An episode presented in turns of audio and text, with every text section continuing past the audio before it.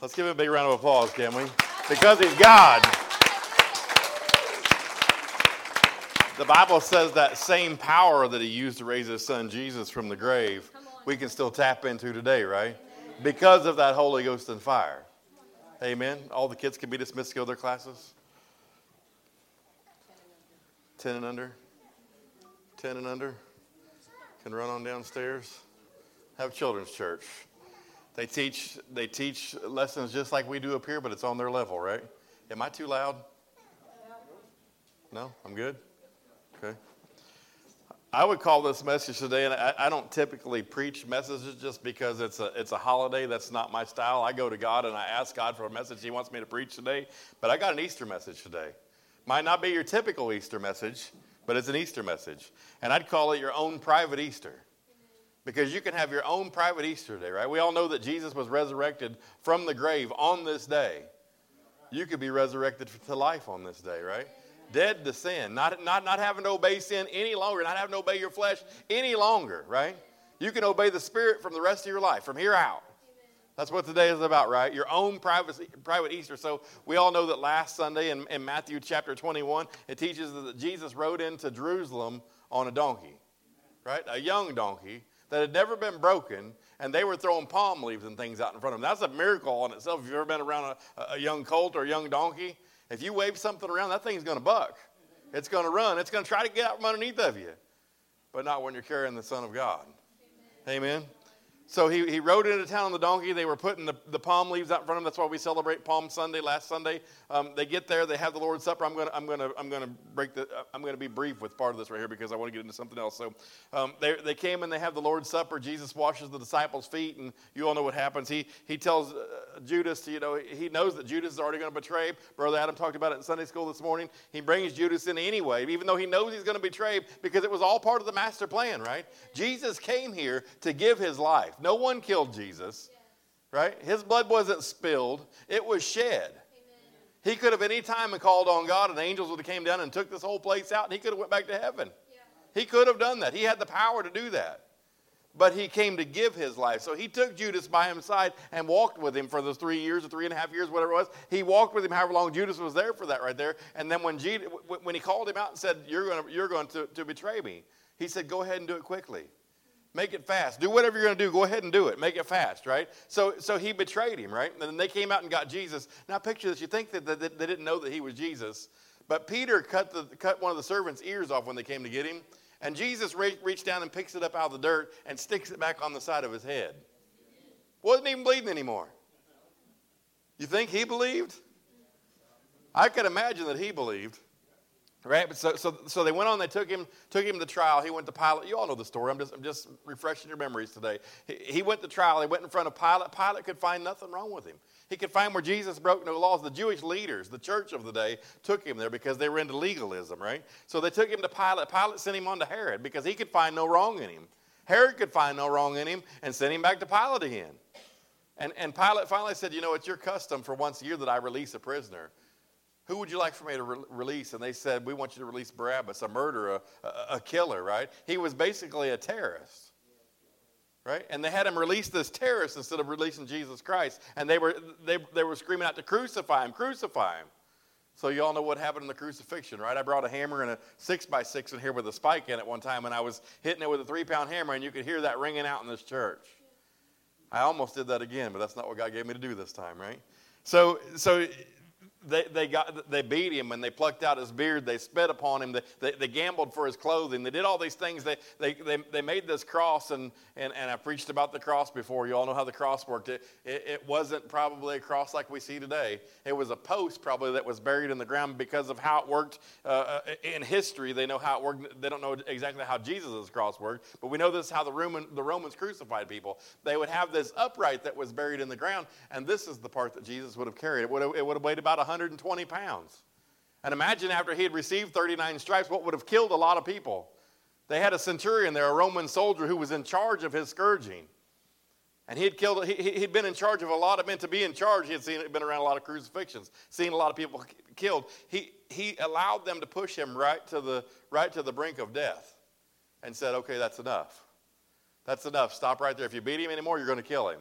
And then they strap this cross on his back, or they don't strap it on his back, but they, they put this cross upon his back, and he's got to carry it up to the hill, hill of Golgotha to be, to be crucified, to be hung on the cross. You all know the story. Remember the story? It's a gruesome story. So you can imagine this beam. He couldn't make it all the way. Someone had to carry, finish carrying, carrying his crossbeam for him. So you could imagine them throwing this 120 pound piece of timber on the ground. I, it, it, had to be a large piece of timber to be this long and, and weigh 120 pounds. And then after he was beaten, and, and, and, and the Bible says when his back was, the way they said it would have been, doctors say it would have been, when his back had almost healed when, in this robe that they'd put on him, they ripped it back off. And he was, and he was bleeding again, and, and they say that the beating that he took, the, the blood vessels and things in him would have been spurting blood out of his back when he was taking the scourging. Can you picture that?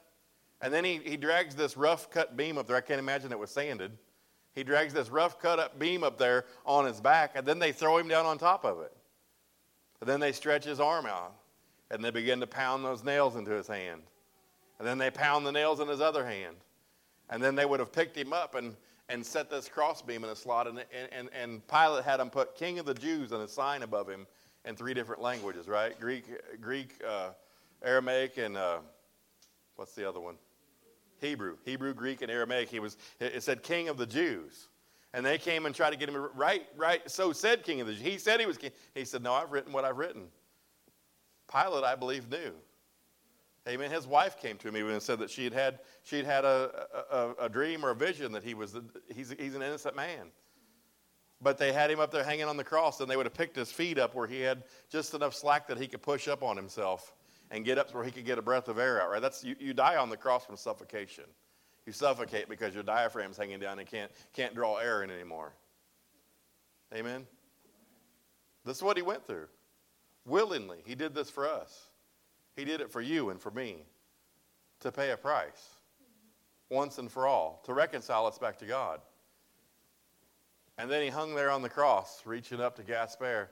I think they reach up to exhale the air, actually. I'm not sure which way it worked, but they reach up and gas air, gasp air and then exhale it. And reach up and gasp air and exhale it. For hours this went on, rubbing that beaten back up and down this wood, this rough cut wood, right? So the religious leaders, they didn't want them hanging there. It, it was in the middle of a religious festival, right? The Passover. They didn't want them hanging there for the rest of their festival. so they went and commissioned them to go break their legs and ha- so, so they couldn't reach up and get that breath anymore. Nice guys, huh? And so they broke the two other two thieves that were on the cross, they, or, uh, the other two men that were on the cross with Jesus. They, they broke their legs. But, but because it said in the Old Testament that the sacrificial lamb wouldn't have a, body, a bone in its body broken, when they came to Jesus, he was already dead. To fulfill that prophecy, right? So the guard went ahead and stabbed him in the side. One of the soldiers stabbed him in the side. And this is where I got this message. This is, this is where it first came from for me. I was reading in John 19 and 34. I'm still reading through the book of John. I've been on it for three or four months just trying to break the whole book down. Um, I used to know this book, I thought well, but it's been a long time since I've been through it again like this. I mean, I've read from the book of John, but it's been a long time since I went back through it to break it. How many know that you can't exhaust the Word of God?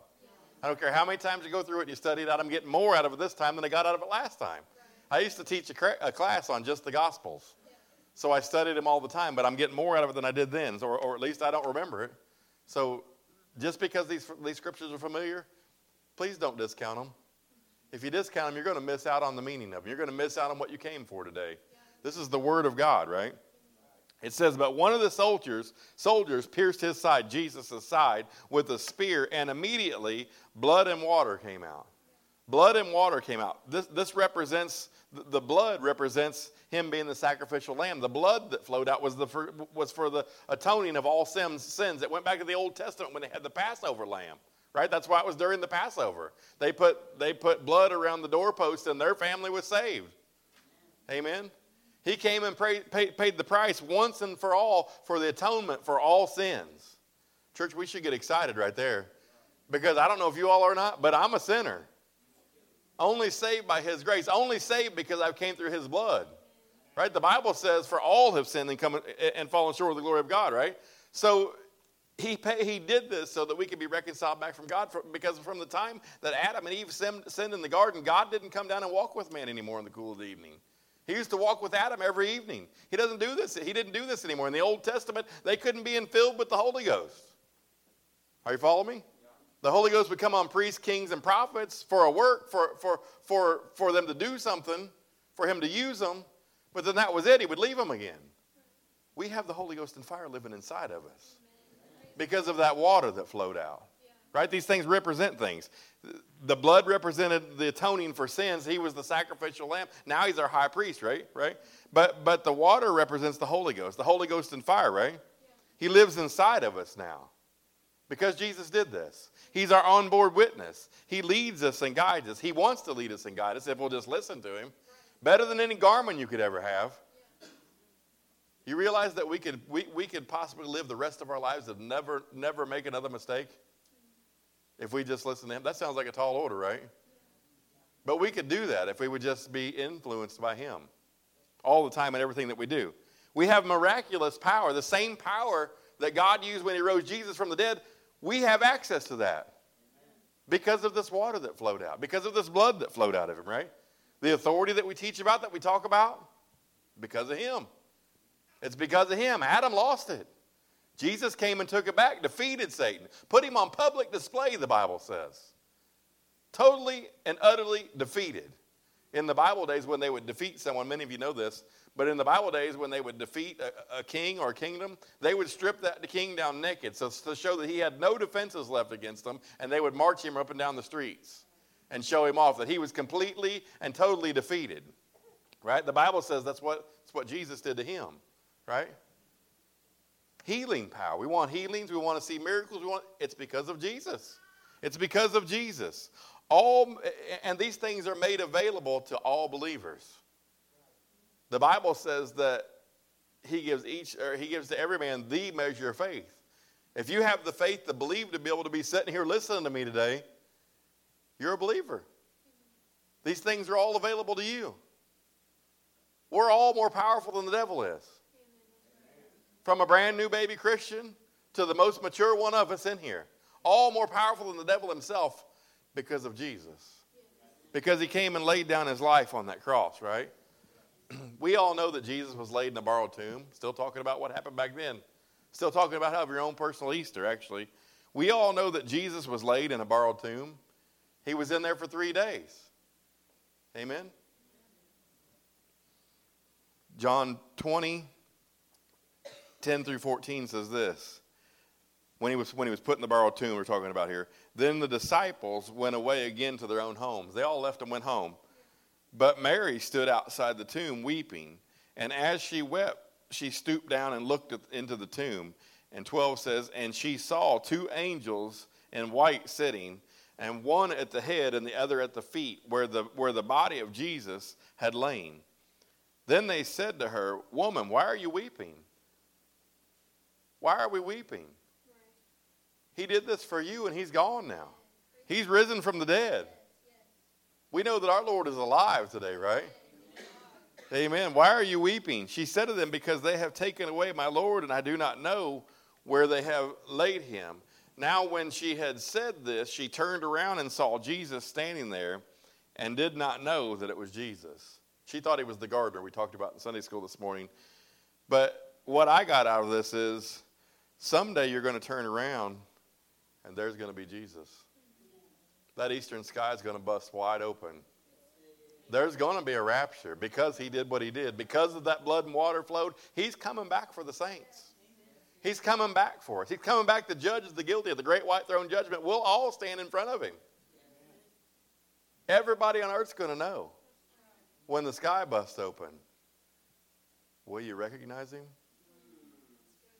Will you know who he is? Will he know who you are?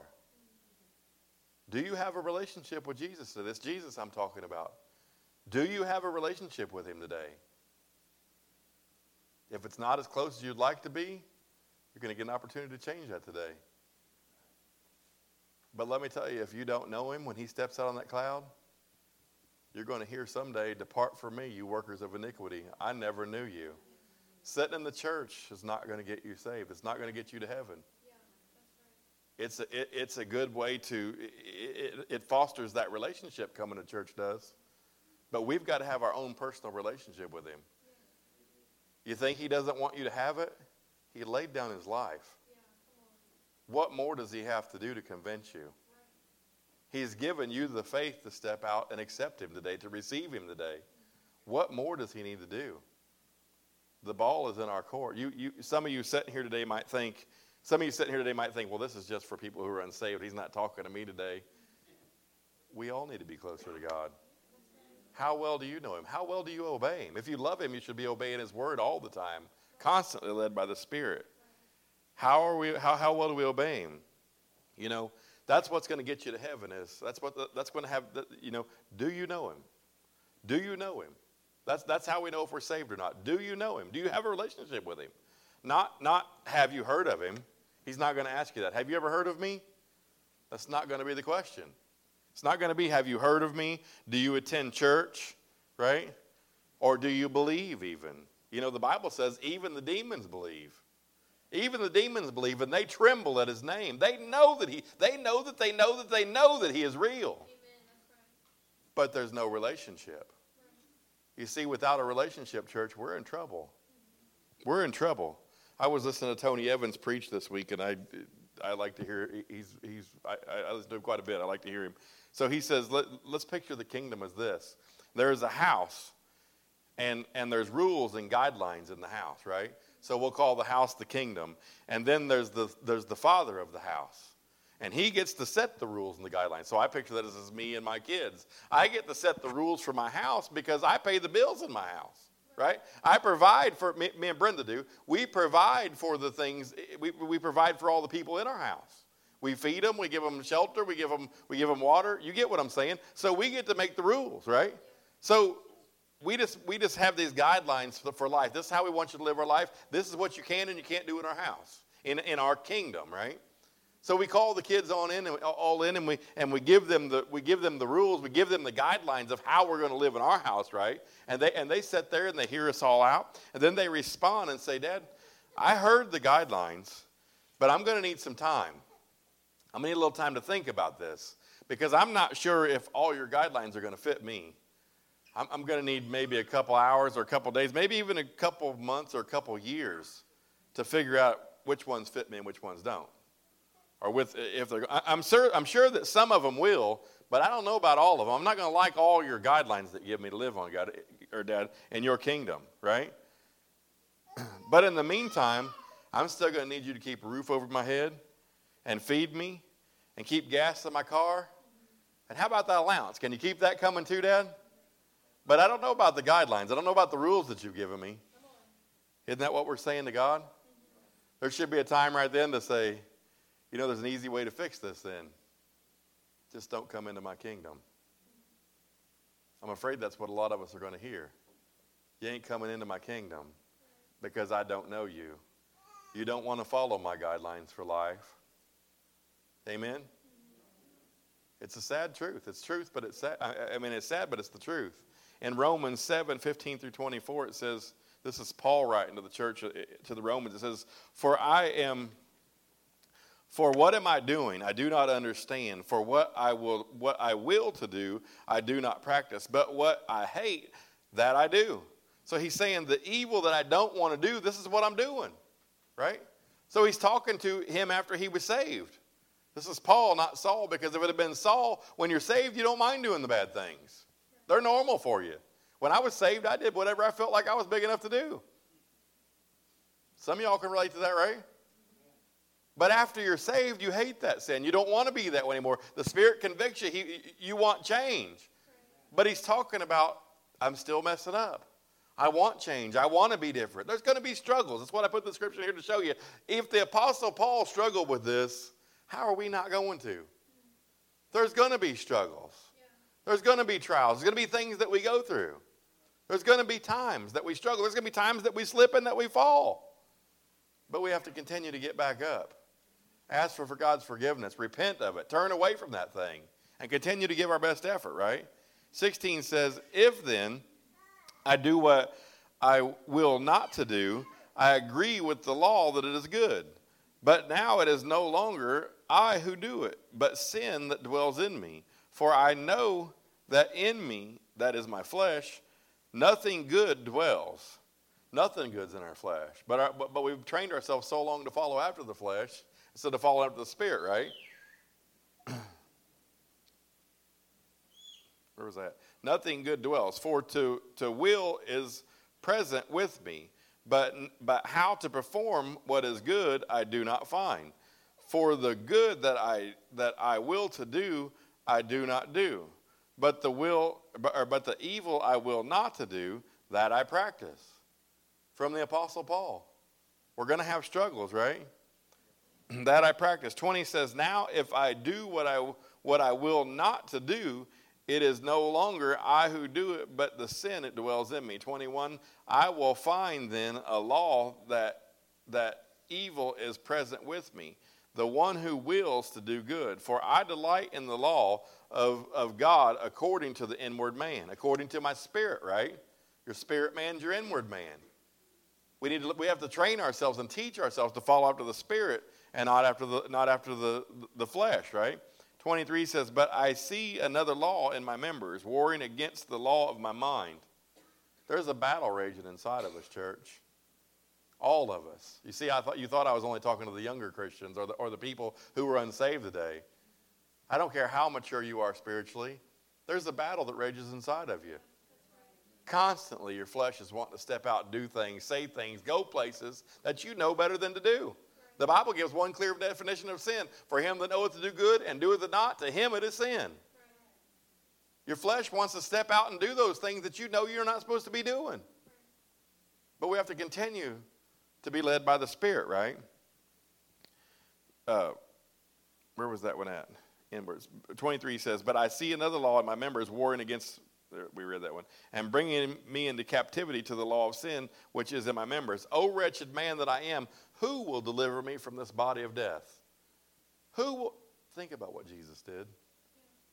I'm talking about having your own personal Easter today. Jesus wants to deliver you from this body of death. He provided everything. He provided the blood, He provided the water. Jesus made it possible for the Spirit to come here and live in us, right? All of your sin that you've ever committed is completely covered if you're just asking for forgiveness today. Everything you've ever done, everything you've ever thought of, every place you've ever went, you may not have forgiven yourself for it yet, but He'll forgive it immediately, completely covered by the blood of Christ. Amen? Amen? Doesn't matter how good or bad you think you are, He'll cover it with the blood, right? And the Holy Ghost live, can come and live inside of you. And then the Bible says His Spirit will speak to you through your spirit. When, when Ben Wertz was here preaching on Wednesday, he, he was talking about being under the influence, under the influence of God, because the Bible, the scripture use says, don't be drunk on, the spi- uh, on wine, be drunk on the Spirit. And he started talking off about drinking the wine. To get under the influence of alcohol, you do it one drink at a time. Amen. You got to continue filling yourself with the alcohol, or the, the influence of it will wear off. It's the same thing with the Spirit. Christians, church, we got to continue to fill ourselves with the Spirit, one drink at a time, or it'll wear off. As soon as we walk out of the church, it starts to wear off of us, right? As soon as we get up from the service day, it starts to wear off. One drink at a time, we have to constantly be filling ourselves with the Spirit. This is for the young and the old, right? Something I hear a lot is how do I know that there's only one God? How do I know that there's only one way to heaven? I hear this a lot with people, people who are trying to figure it out. A, a lot of people, old and young, it's a lot of younger people, but a lot of old and young people have asked me that question How do I know? How do I know that, that there's not multiple ways? How do I know that, that you're right and not, not Islam or whatever the, whatever the other religions are? How do, how do you know that they're right? And the Bible tells us clearly on that. In 1 John 4 1 through 3, it says, Beloved, I do not believe, or beloved, do not believe every spirit, but test the spirits whether they are of God, because many false prophets have gone out into the world. But this you will know this. By this you will know the spirit of God. Every spirit that confess, here's how you test the spirit, right? Every spirit that confesses that Jesus Christ has come in the flesh is of God, and every spirit that does not confess that Jesus Christ has come in the flesh is not of God. Now get this next part. And this is the spirit of the Antichrist, which you have heard is, was coming and now already is in the world. If whatever religion you're thinking about or you're looking at, doesn't say that Jesus Christ is the Son of God, it's part of the Antichrist. says it very clearly right here, doesn't it? Are you looking at it in your Bible? That's what it says in the Bible. I'm not making this up. Any religion that, says that Jesus Christ isn't the Son of God that came in the flesh to die on the cross, that, spilled out blood and water for your sins so that we could receive the Holy Ghost, that we could have, we could be blessed and we could be healed, and all these things. Anything that teaches anything besides that is part of the Antichrist. Pretty plain, right? Jesus Christ is the only way. He's the way and the truth and the life, to quote Jesus. No man comes to the Father except by him. No man comes except by him. This Easter, this Easter here can be different than all the rest for you. You might think that you're just here today because it's Easter and maybe you came to get an egg or see the kids get an egg or whatever the case may be. Maybe you just came here to shut somebody up. That's how I first got into church. I came to shut my mom and my wife up. I knew I had a call on my life already. That's why I was staying away from the church. I was running. I was running, and they kept nagging me and nagging me, go to church, go to church, go to church. And I was sitting in the about where Katie or Katie and them are right in there, and the pastor's wife at the end of the service said, I have something to say. And she said, There's a young man here today who has a call on his life. and He already knows it. She just opened my mail and told, told I hadn't told a soul this, so no one knew but me and God. And she opened my mail up right there in front of everybody. And then she grabbed me by the arm going out the door and said, That young man today I was talking about, that was you. But you already know that, don't you? I didn't, I didn't confirm or deny. I went on at the back door. But, but the cat was out of the bag at that time, and I had to live up to it. Some of you here, God's been calling you for a while.